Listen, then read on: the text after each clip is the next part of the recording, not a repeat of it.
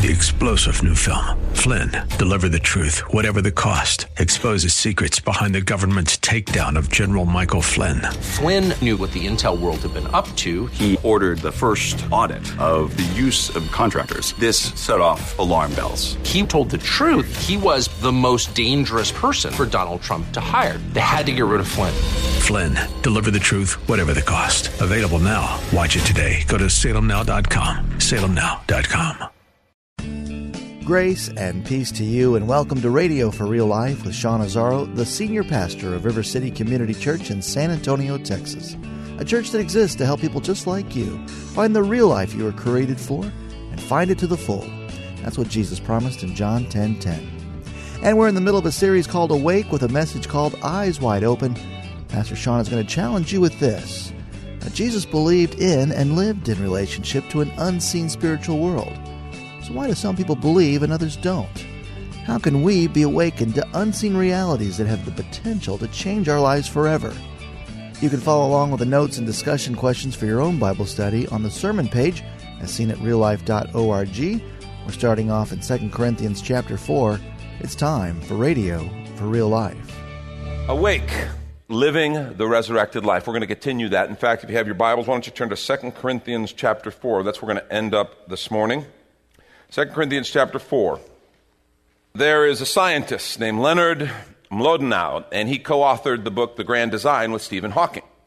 And in an interview that's been made kind of popular, um, he made a couple statements. First, he declared Science shows that God is not necessary to explain the universe. He also adds, I find it very hard to see how people could believe in the Bible.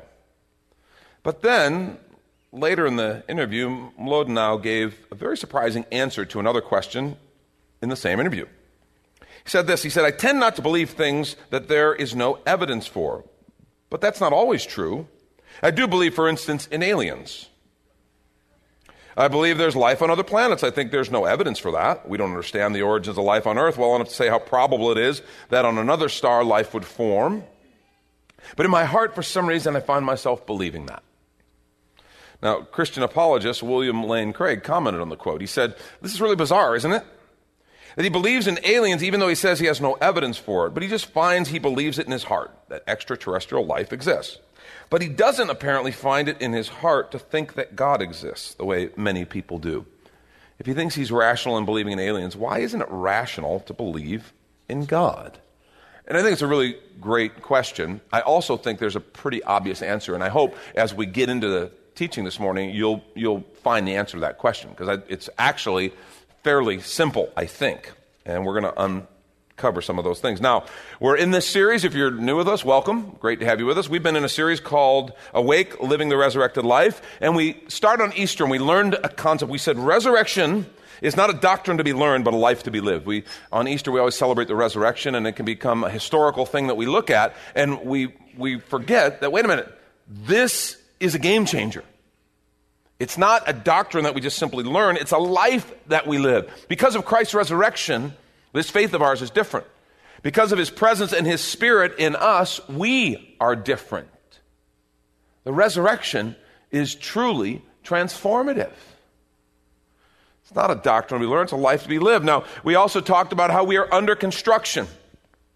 Uh, that's the idea that God is working in each of us, He is growing us. In fact, I suppose if I were to talk to each one of you, if we could have like an individual conversation, I suspect you could tell me areas where God is working on you. You know, the fact is, we don't have to be slaves to the same hangups, sins that have plagued us, or that maybe we beat our heads against the wall and say, Man, I wish it were different. I wish I could grow through this. Why do I always do the same thing? We don't have to be slaves to that. He is doing a work in us. And if I were to sit with you, you could tell me those things that God's trying to work in your life. You could probably list them off. You could, God is working in, or God is trying to get me to be more, and you fill in the blank. You know, God's trying to get me to be more patient. Any of you, God's trying to help you be more patient? Like I'm the only one, there's three of us. Good, good. Well, you guys, wow, you guys got it. Teach us, sensei, if you figure this out. you know, but there's, there's, there's lots of other things. God's trying to work on my joy. He's trying to work on my self discipline. He's trying to work on my spiritual listening. All, all different kind of things that are part of our growth. My thought life. what goes through my mind. He's working on that. And so we're under construction. That's part of the resurrected life. We saw that we're to be awake to the reality that God is at work all around us, that, that the circumstances that are kind of happening around our life are, are, do not have to have the final word, that God's doing something. And then last week we looked at the resurrected life awakens you to the gift of a new family and how that's such a powerful thing and how a lot of us are not sure kind of we want that. We, we know we want the father and not sure about the brothers and sisters, right? And we saw it doesn't work that way. Okay? You get the father, it's family. You get the brothers and sisters. And we saw last week how many good things God does through the family. Now, in 2 Corinthians 4, we're going to talk about having our eyes open. The title of the message this morning is Eyes Wide Open. And here's what Paul, the Apostle Paul writes.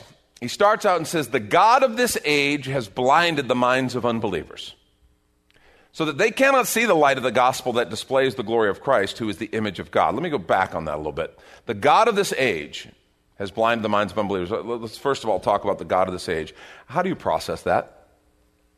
Is that an actual personality, a, a governing authority, or is Paul just using a metaphor? Because I think how we answer that question is really significant. I think sometimes we, we look at, at the talk of spiritual things in the Bible. The idea that there would be an actual personality, a spiritual being that claims authority and that governs and leads the age or the culture. I think that's an idea that, that sometimes we wrestle with. And how you answer that question is really important. The God of this age has blinded the minds of unbelievers so they cannot see the light of the gospel that displays the glory of Christ as the image of God. Uh, I, I, just want to pause and say um, we get really frustrated because we deal with people, we live in a world where sometimes things that seem so obvious and simple, just truth, and people look at it and they don't see it. It's like, how can you not see that? Well, Paul tells us there is a spiritual force at work that literally blinds us apart from Christ until we know Christ, until kind of the light comes on. There is a blindness that happens. And so we shouldn't be getting all frustrated with people. I mean, I know it can be difficult, it can be challenging, but we need to remember there's something at work. They've been blinded, they can't see it. For what we preach is not ourselves, but Jesus Christ as Lord, and ourselves as your servants for Jesus' sake. For God, who said, Let light shine out of darkness, made the light shine in our hearts to give us the light of the knowledge of the glory of God's glory displayed in the face of Christ. But we have this treasure, this light he's talking about. He says, We have this treasure in jars of clay to show that this all surpassing power is from God and not from us. That's really important. It's really important because some people say the problem with, with Christianity is that Christians, you know, they've got this Bible, they talk about God, they talk about the love of God, but then sometimes they're just plain people. And they're just, you know, why can't they be better? Why can't they do better? Well, what Paul is pointing out is that we have this treasure, the Spirit, the light of His presence, but we have it in jars of clay. Another translation says earthen vessels. In other words, common, regular people. There's still that part of us where God is doing something powerful and miraculous through His Spirit. But there's a part of us that is still yet being transformed. That's the jars of clay. And, and what he points out is that that's really important because if they were jars of diamond, if they were perfect in and of themselves, then what would they need the treasure for? The point is, the fact that God can do what he does with regular, flawed people is a testimony to his power and His glory, and that it's from Him and not us. We have this treasure in jars of clay. Paul goes on and says, We are hard pressed on every side. He's talking about the challenges and the fights. He says, We're hard pressed on every side, but we're not crushed. We're perplexed, but we're not in despair. We're persecuted, but we've not, we're not abandoned. Struck down, but not destroyed we always carry around in our body the death of Jesus so that the life of Jesus may also be revealed in our body. That's a fascinating idea. He, he's talking about the inevitable reality that, that there's a huge wave of opposition against us, and sometimes we can feel hard pressed on every side. He says, but we won't be crushed because of Jesus. He says, we're perplexed you can look at things and you can read the news, you can go online, and you can just be like, what in the world is going on? It seems like the whole world is growing crazy. He says, we can be perplexed, but we're not in despair. How you doing in, in that category? The not crushed, but we're not in despair. We're persecuted, but we know we're not abandoned. We may be struck down, but we're not destroyed. See, because while we carry around in our body the death of Jesus, the life of Jesus may also be revealed in our body. And I guess I just, as your pastor, want to stop every once in a while and say, How are you doing in that regard? Because there is. There's so much garbage that comes our way, and it seems like there's just this huge wave of opposition, so much. How are you doing as far as keeping your eyes lifted and remembering you're not alone? He goes on, For we who are alive are always being given over to death for Jesus' sake, so that his life may also be revealed in our mortal body. So then death is at work in us, but life is at work in you. In other words, we're struggling, we're having hardship for this mission, but the point is life being shared, the life of Jesus being manifest. It is written, I believe, therefore I've spoken. Since we have that same spirit of faith, we also believe and therefore speak. Because we know that the one who raised the Lord Jesus from the dead will also raise us with Jesus and present us with you to himself. That's what this whole series kind of started with this idea of resurrected life, resurrected power working in us. All this is for your benefit, so that the grace that is reaching more and more people may cause thanksgiving to overflow to the glory of God. And look at this phrase, therefore, we do not lose heart. We do not lose heart. Though outwardly we're wasting away, yet inwardly we're being renewed day by day. For our light and momentary troubles, note that phrase, our light and momentary troubles are achieving for us an eternal glory that far outweighs them all. We want to take a quick minute to remind you you're listening to Radio for Real Life with Sean Azzaro, a listener supported ministry of River City Community Church, in this message called Eyes Wide Open, which is available right now for free on the sermon page at reallife.org. And there, if you're able to bless back, your financial gift helps this radio ministry continue. Again, look for the Give tab at reallife.org. And if you're looking for a new church home, here's your invitation from Pastor Sean. Do you ever look at your life and feel like you were made for something more? Jesus made a simple statement The thief comes to steal, kill, and destroy, but I came to give you abundant life, real life. I talk to a lot of people, and many seem to feel like they're settling for a whole lot less. Hi, I'm Sean Azzaro, pastor of River City Community Church, and we are so convinced that we were made for something better. We call ourselves a church for real life. I'd like to invite you to join us for one of our weekend gatherings, which are an exciting and artistic blend of music, reflection, and practical insights, all designed to explore the life that God meant for us. River City is located a mile and a half outside of Loop 1604 on Lookout Road across from Otama Park. Service times are Saturday at 5 p.m. and Sunday at 9:30 and 11:15 a.m. River City is a church for real life, so our home on the web is reallife.org. To find out more, visit us online at reallife.org. God created you for something very special. Come find out more at River City Community Church. And now back to the message Eyes Wide Open. This is radio for real life. So we fix our eyes not on what is seen, but on what is unseen, since what is seen is temporary, but what is unseen is eternal. Uh, look at this phrase. Therefore, we do not lose heart. Do you know, he mentions that twice. Earlier in the chapter, he also mentioned that. Before we actually, before the verses we read, he said, We do not lose heart. Do not lose heart.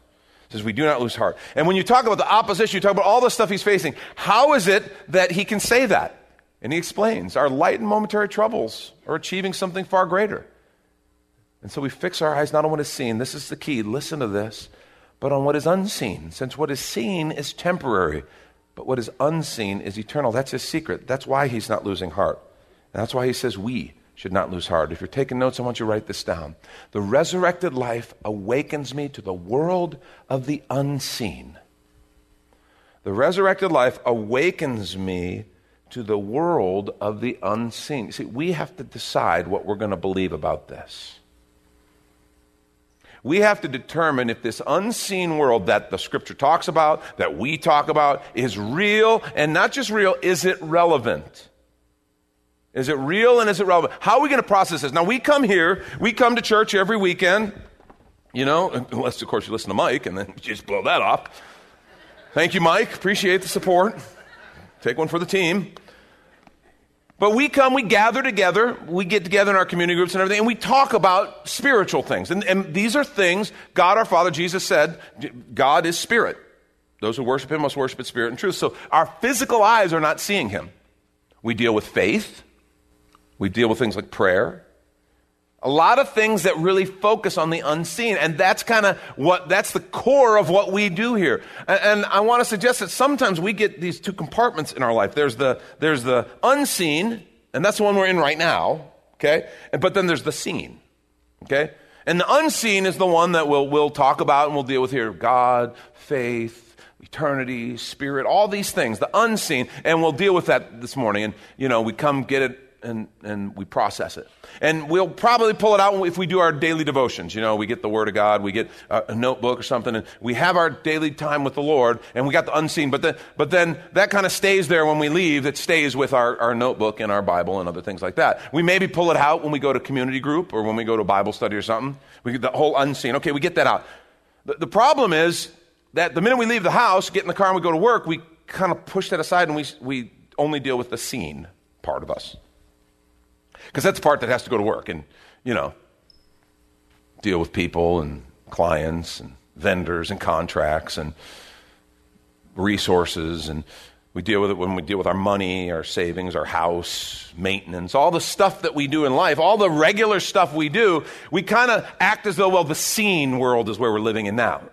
And the unseen, that's for another time and place, but the, we're going to deal with the seen world. And I want to suggest Paul is not presenting it to us like that. He is presenting that these two worlds exist, and they're both real, and they're both right next to each other.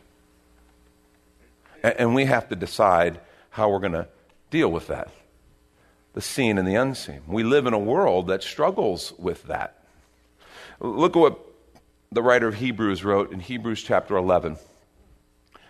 Now, faith is confidence in what we hope for and assurance about what we do not see. That's a great passage. The confidence for what we hope for.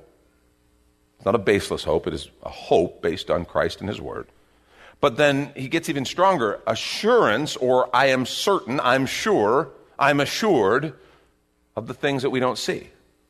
That's what faith does. Faith is what brings those things to reality.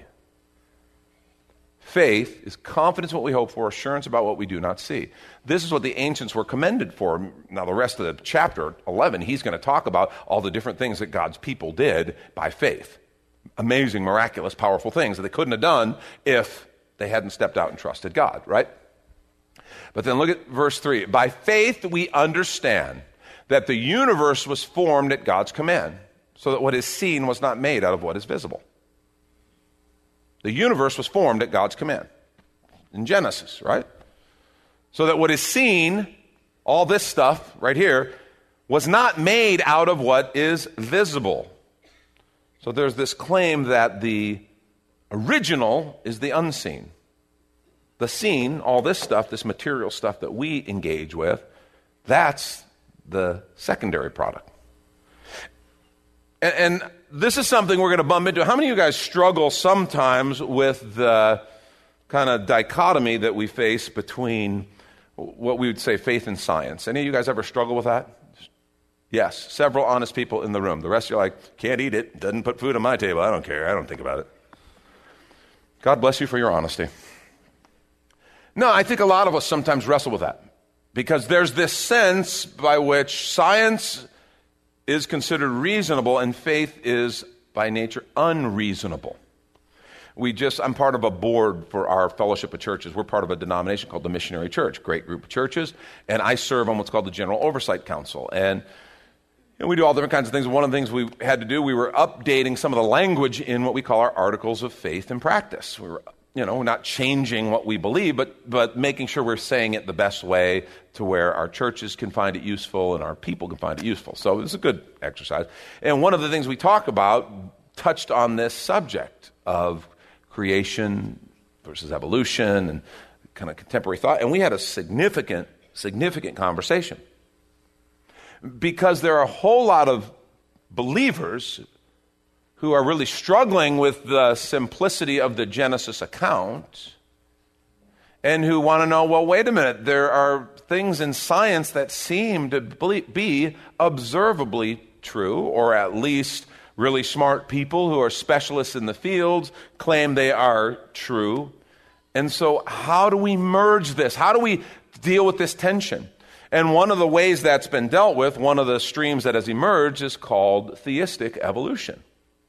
Theistic evolution is the idea that evolution, the things that geneticists, evolutionary biologists, and others talk about, that those were the mechanism God used to create, that God created. So they are believers, but they believe that the mechanism He used was what we would recognize as standard evolutionary thought. Now, I think that's, that's a significant conversation we need to have. Let me just say right away I believe in the camp of Bible believing, spirit filled, true followers of Jesus. There is room for both of these groups. Let me tell you why, okay? And the basic, the diff, one of the big differences is one group says, okay, the book of Genesis describes on the first day, on the second day, and that those were literal 24 hour periods, and that God created the world in six literal 24 hour periods. The other group says, no, no, no, no, those were creative time spans, because remember 2 Peter 3 8 says, well, a day is like a thousand years, a thousand years is like a day. And so God isn't really bound in the context of time the way that we are, because that's really what that that passage is talking about. It's talking about how we experience time like one moment at a time, and it's very sequential, right? God doesn't. God is outside of time. So for us, time is one moment at a time. And there was a moment when I began talking about this subject, and that moment is gone, and now it's just a memory. And all we really have, all we can really experience cognitively right now is this moment of now, and now that's gone. So right now we're in now. Oh, it's gone. See what I'm saying? It's because the beginning of this conversation is a memory. Okay? We can think about what we're going to do for lunch and everything, and that's just a vision, that's a hope, that's a possibility. But what we are consciously experiencing is now. Boom, and now that now is gone. And we're in a new now, and that one's gone too. It's really scary how quickly my life is slipping away before your eyes. but you know what I'm saying? That's the idea behind time. And, and the idea is God is outside of that, and, and we are all pretty much agreed on that. God is in yesterday, and He is already tomorrow. He exists outside of time, and that creates all kinds of interesting possibilities.